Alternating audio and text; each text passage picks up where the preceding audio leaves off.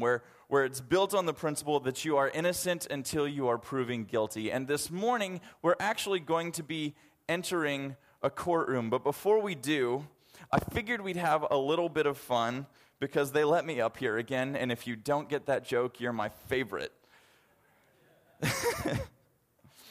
but, um, and if something goes crazy this morning, forgive me because I'm using some new technology. Uh, I want to read something to you to have a little fun at the beginning here. Because there's certain professions that we think of that are smart people professions. And one of those happens to be a lawyer, right? If you're incredibly smart, you go into law because there's a lot of things to keep track of. Well, just for a little bit of fun this morning, I found a book um, from a, a court stenographer who has collected from other court stenographers the funniest things that she has found actual dialogues in court. So I'm going to read you a couple of my favorites from out of here this morning. These are all, um, these are all lawyers questioning witnesses in court. So the, the first one here, the, the lawyer asks, Could you see him from where you were standing? To which the, the witness replies, I could see his head. And where was his head? Just above his shoulders. It's a good start.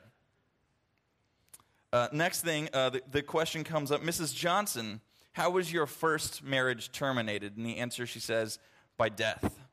The follow up question, and by whose death was it terminated? Think about that one for a second. And finally, my favorite. This is a good one. A defense attorney was cross examining a coroner. The attorney asks, Before you signed the death certificate, had you taken the man's pulse? The coroner said no.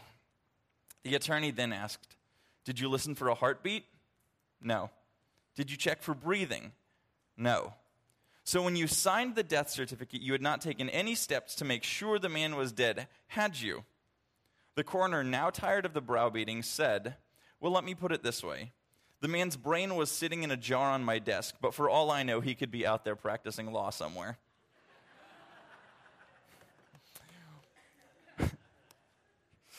We're going to have a little bit of fun with that today, but we're also going to be entering a courtroom. I'm going to be putting on trial myself, and I, uh, I invite you to join me in the defense stand today. But before we actually get into our text and into our sermon this morning, would you please pray with me that I don't say anything dumb?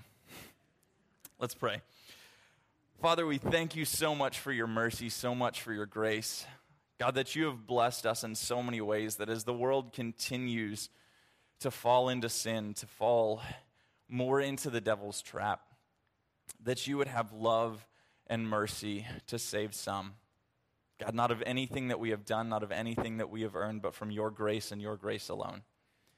As we dive into your word this morning, I pray that it would be with a spirit of humility, with a, with a spirit of seeking to know you and who you want us to be a little bit better. Father, we love you this morning. We thank you that you have blessed us in ways that we can never repay. God, we thank you for Christ who bore our sins in his own body. And our prayer is that we can just pour out a little bit of love back to you this morning. And it's in Christ's holy and precious name we pray. Amen.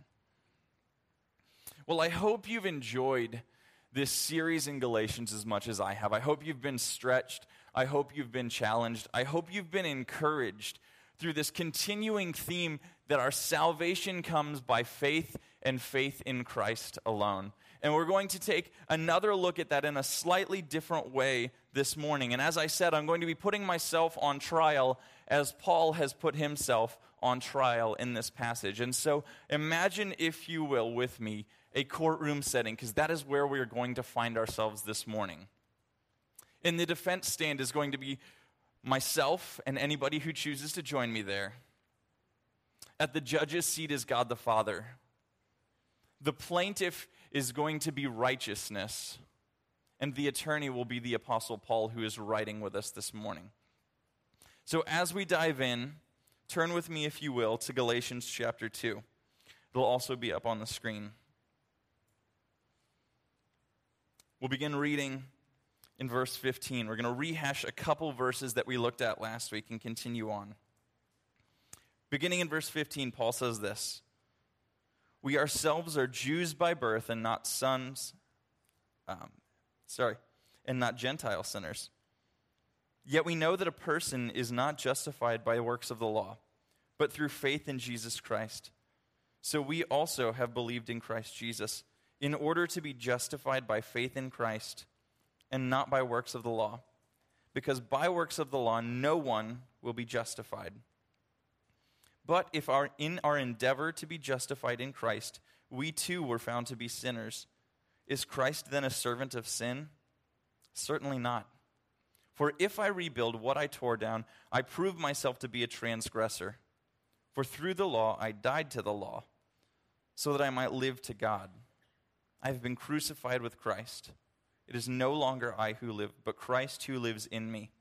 And the life I now live in the flesh, I live by faith in the Son of God, who loved me and gave himself for me. I did not nullify the grace of God, for if righteousness were through the law, then Christ died for no purpose. What Paul does this morning is he, he sets out, again, this, this trial of my righteousness versus God's.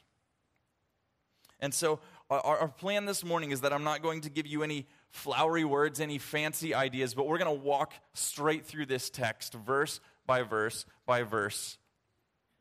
And if this seemed a little bit heavy, like there was a lot in there, it's because there's probably about six sermons in this passage, but we're trying to get through. So read this multiple times to yourself because there is so much richness in this text. But we're going to begin just diving straight into the text today. Verses 15 and 16, Paul says, We ourselves are Jews by birth and not Gentile sinners. Yet we know that a person is not justified by works of the law but through faith in Jesus Christ. So we also have believed in Jesus Christ in order to be justified by faith in Christ and not by the works of the law, because by the works of the law, no one will be justified.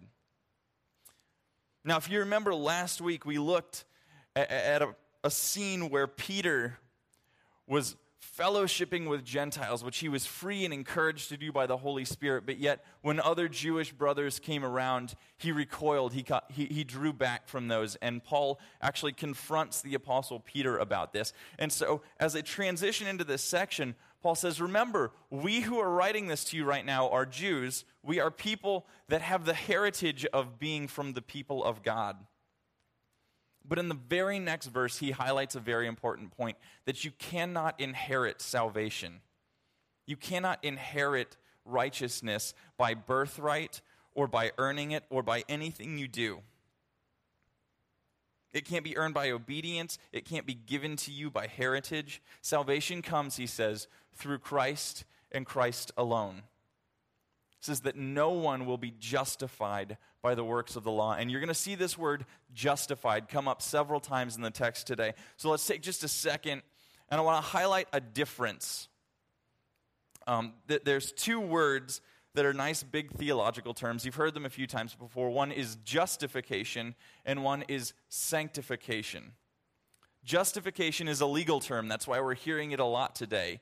It speaks about being brought into line with the law. To be justified is to be made right. We know the word just means right. So to be justified means to be made right according to the law. And as we wrap up today, we're going to talk a little bit about sanctification. And sanctification speaks to the process of being made holy, to being set apart for a specific purpose. And so, what Paul says here is that no one will be justified according to works of the law. So he's going to go and he's going to dive in and he's going to explain this a little bit. In verse 17, he says, But if in our endeavor to be justified in Christ, we too were found to be sinners, is Christ then a servant of sin? Certainly not. He asks and answers this question that's a mouthful, and if you read quickly like I do, you're like, yep, don't get it, and just keep moving on on this verse. Does anybody else do that? Let's be honest, honest time in church today. Anybody read a confusing sentence and just keep going? There's a couple. All right, good. I do it too. When we sit down and we read this passage, he asks the question if Christ has justified us and it is now no longer based on obedience to the law, doesn't Christ then just enable me to sin? See, there's a penalty, right? There's, there's a penalty for breaking the law.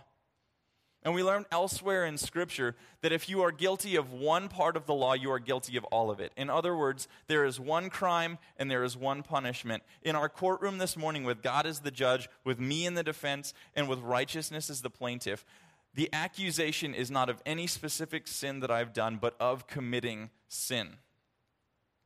And you've heard over and over and over again a very famous passage. It's in Romans 3:23. It says that all have sinned and fall short of the glory of God. Romans 6:23 tells us that the wages of sin is death. Therefore, from those two passages, we can stand in our courtroom and say that every one of us who is standing in the defense is found guilty and deserving of the punishment of death.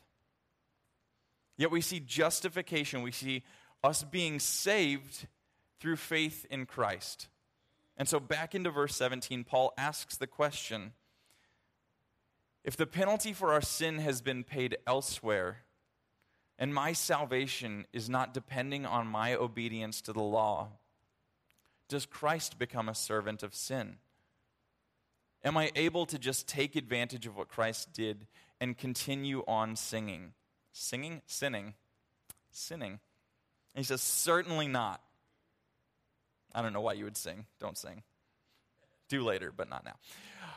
He says, Certainly not. That is not what Christ has done. And he's going to get into why exactly later. But what he says is this I'm going I'm going to rephrase the question for you. If salvation comes through belief in Christ and obedience is not the measure, isn't Christ an enabler of sin? So righteousness is the standard, and I am found lacking.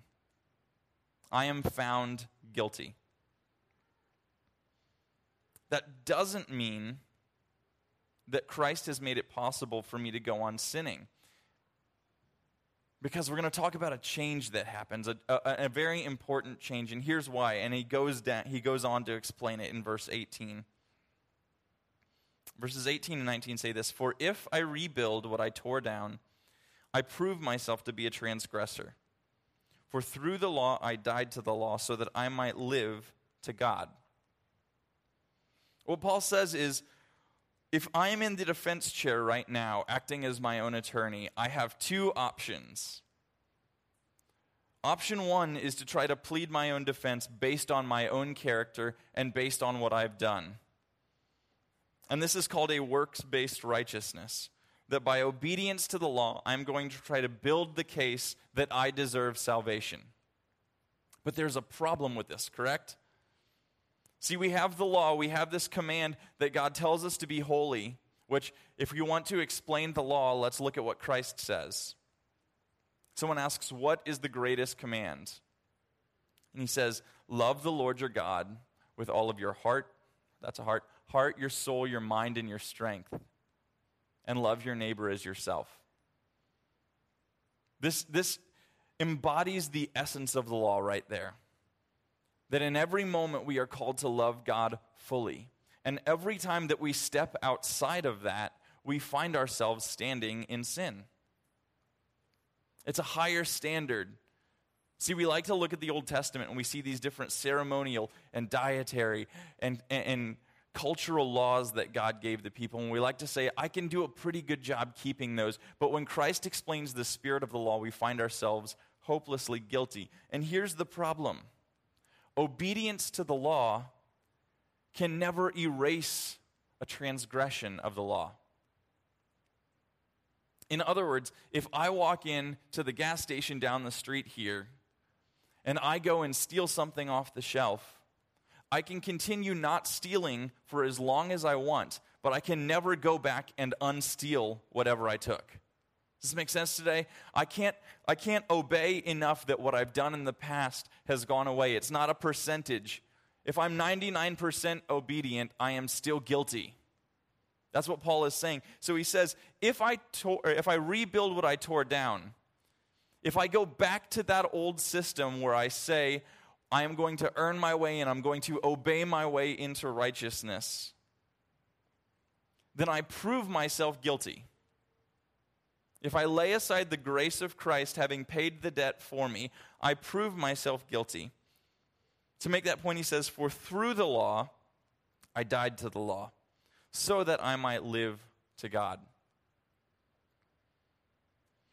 This is the powerful image of the gospel.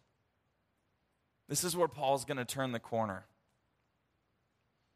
If we find ourselves back in the courtroom, imagine that we are in there and the electric chair sits right beside the judgment seat. The case gets made. I am found guilty. The penalty I owe is death. The judge, the righteous judge, God looks at me and he, and he says, I, I find you guilty. You have committed sin. You are condemned to die. And in that moment, he stands up and takes off his robe and he walks and he sits in the electric chair himself. This is the powerful picture of the gospel that the same man, or the, the, the, same one who is the judge over all, is also the one who has paid the penalty for all. This is the foundation for our faith in Christ. And what Paul says is, I died to the law. Why? Because my penalty has already been paid. So I am going to set aside that system. Ceremonially, I am going to die the part of me that continues to try to earn my salvation, earn my approval through obedience, has to be put to death. That part of me can no longer carry on because that penalty has already been paid. And he's going to make that conclusion here at the end of our text, so I'm not going to spoil it just yet, but here's what he says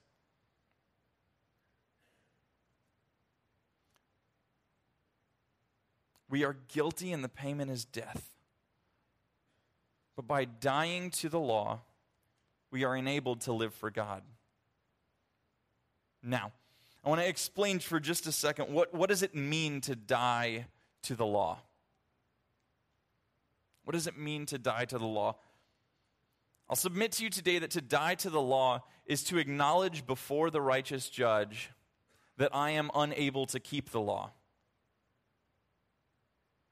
To die to the law in our imaginary courtroom today is to say, I plead guilty.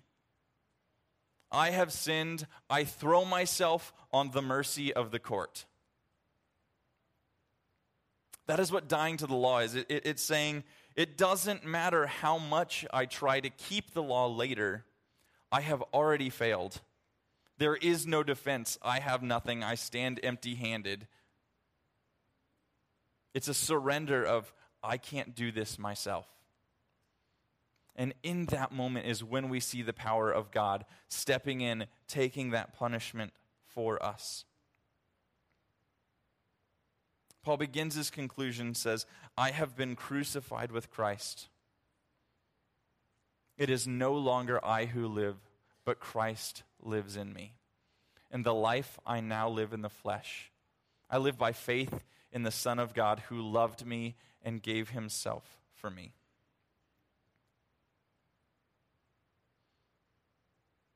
Paul says, I, that sinful self in the legal sense, am dead.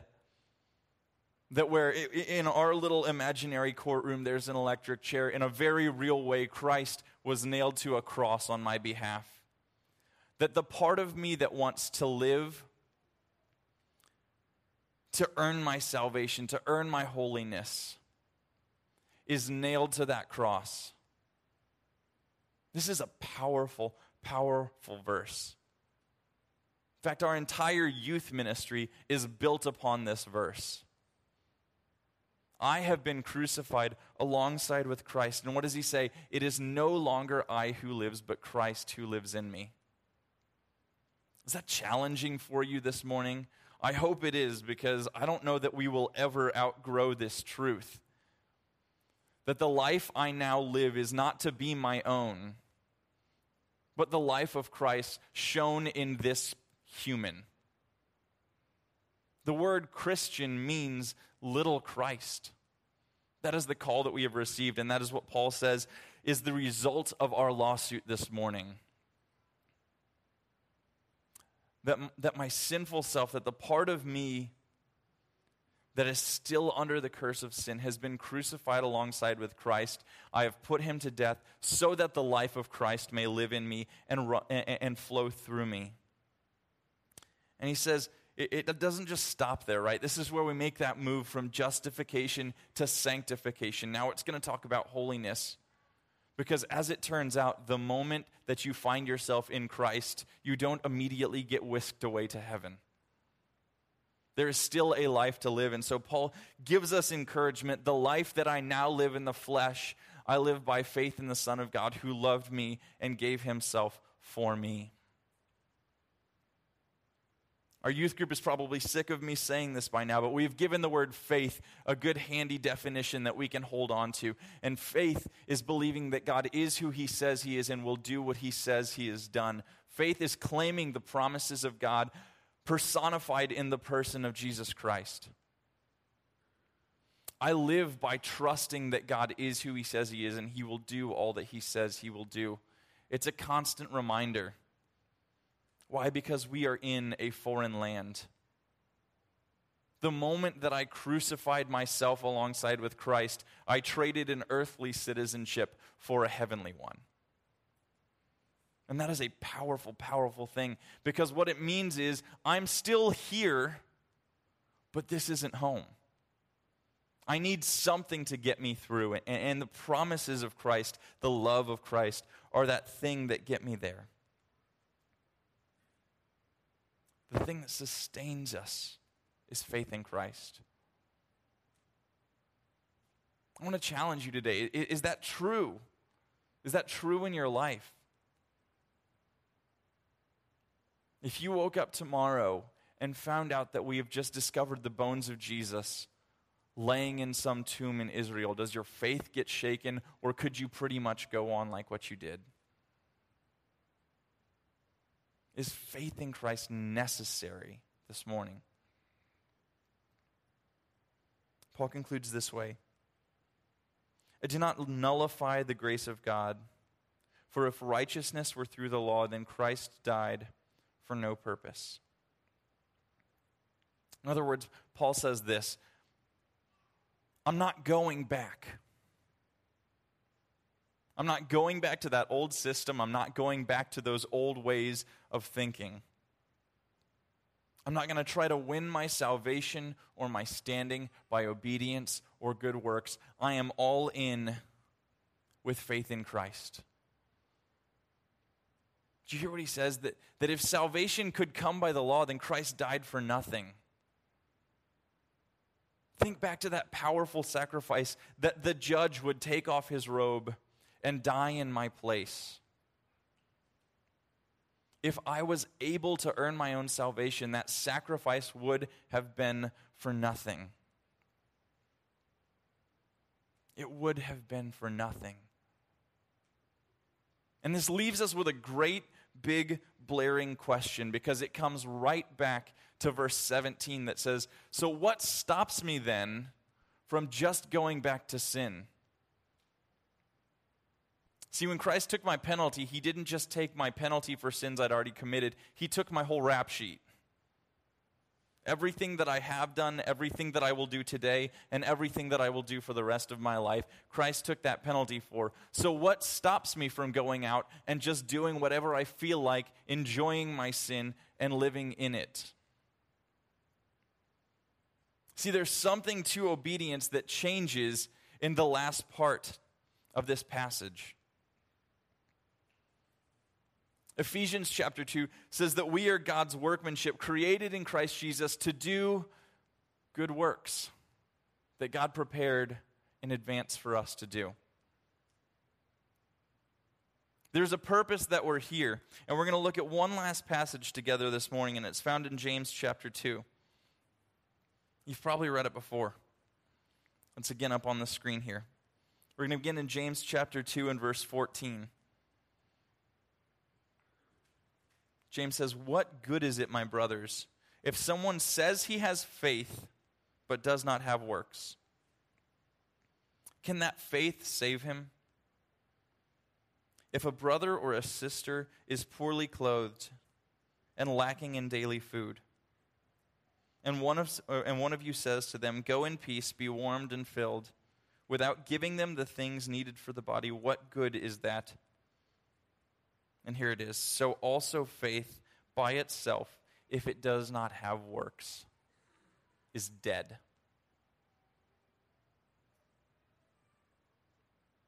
Faith absent of the display of a change in you is unable to save you. It is not faith in Christ.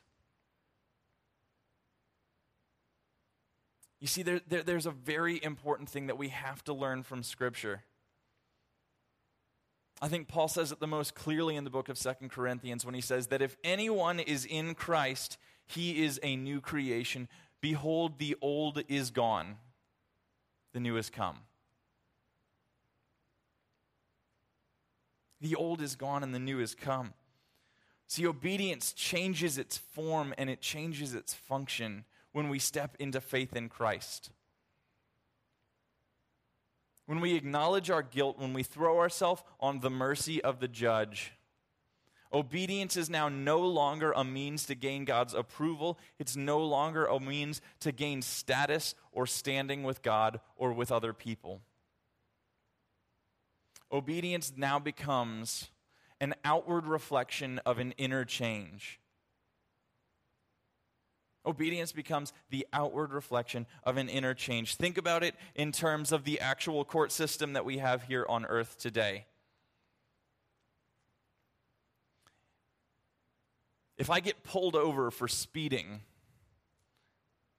and the officer looks at me and he says, You are guilty, you are doing 15 miles over the speed limit, but I'm going to let you off with a warning. He has given me grace that should change something in me. How many of you, if that happens, are going to pull away and immediately go back to speeding? Don't answer that. Some of you probably would. You see, if we are in Christ, if we are remade, then we are changed. Salvation isn't about agreeing with a concept. It's not about obeying the rules, it's about being remade.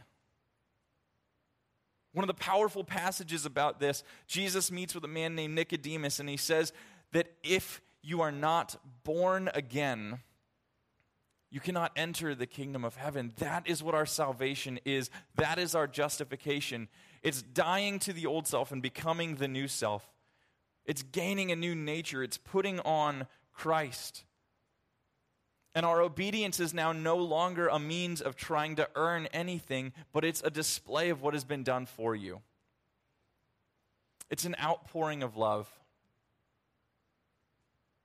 Church, I don't know where you are today.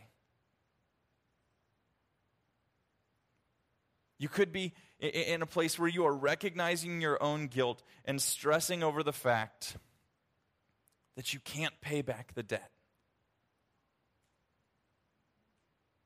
If that's you today, I want to encourage you the debt is not yours to pay. That the judge is standing there waiting and willing to offer you the clean slate based on the payment that has already been made. Church, if that's you today, if you've, if you've never said that I, I want to be, I want to throw myself on the mercy of the judge, I encourage you, don't let this day pass without taking that step.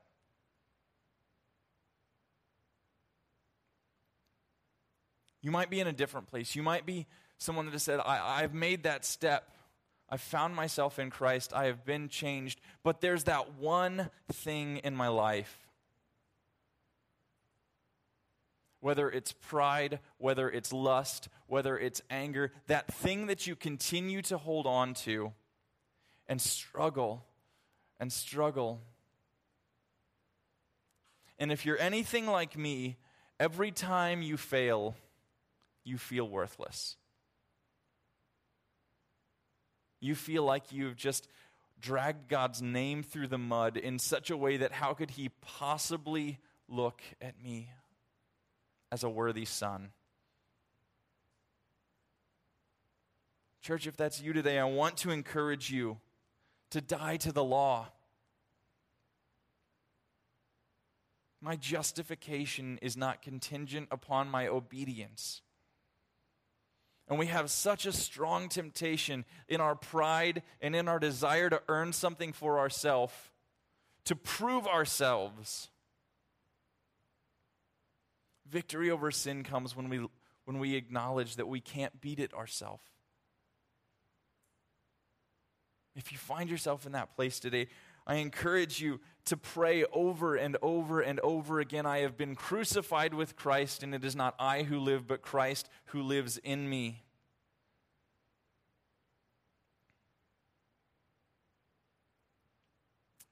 Today, you might be in a place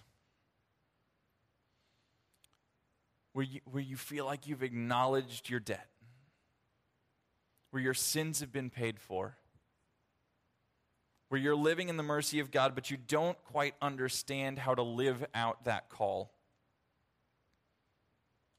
That work seems so empty, and I want to encourage you to take a look at who Christ says you are. That, that obedience, that good works, that doing what you know God wants you to do is not a burden to you, but it, but it can be an outpouring of an inward change. If that's you today, I want you to be encouraged. I want you to leave knowing that God has made you new.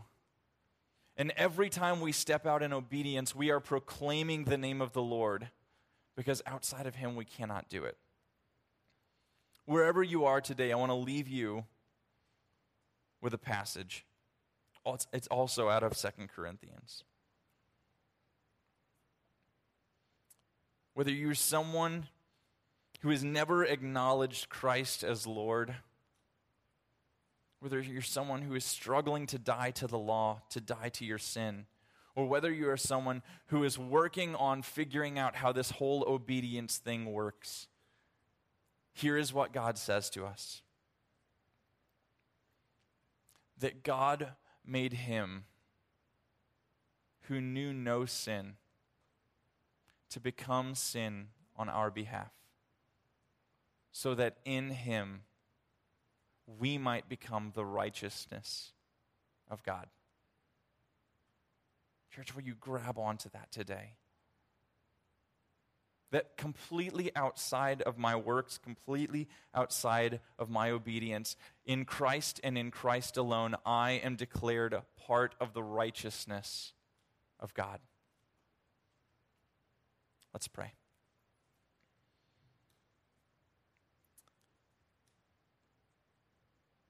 Father, I try so often to look good,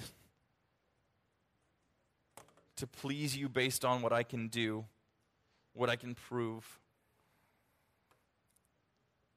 God, strip pride from me so that I might be able to stand in the power of Christ. God, that I might recognize daily what it means to have my debt paid, to wash myself in the blood of Christ.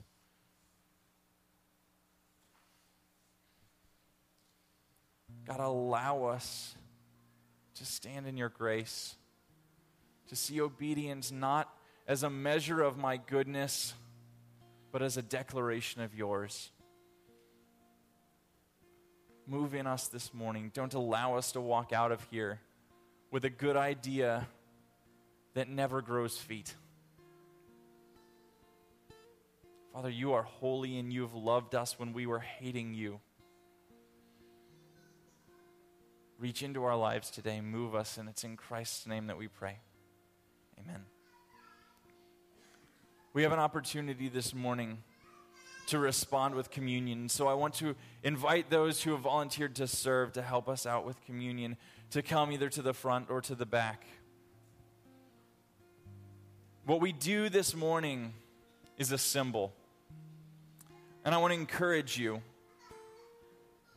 to think deeply about what this means. The bread symbolizes the body of Christ broken for us. It's that sacrifice that we spoke about just a few moments ago. That in his broken body I find my justification. This is a celebration of that. That the cup represents the blood of Christ, which is a new covenant. A new covenant, which God gives us his promise. That in that cup, we might be able to stand and say that the life I live in the flesh, I live by faith in the Son of God. I encourage you this morning, if you haven't taken that step to put your faith in Christ and in Christ alone, make that step today. But don't take this symbol lightly. Scripture gives us a very somber warning that those who eat this bread or drink this cup in an unworthy manner eat and drink judgment upon themselves. So I implore you today examine your heart. Examine your heart. If there's someone in this room that you need to get right with before you come up, do it.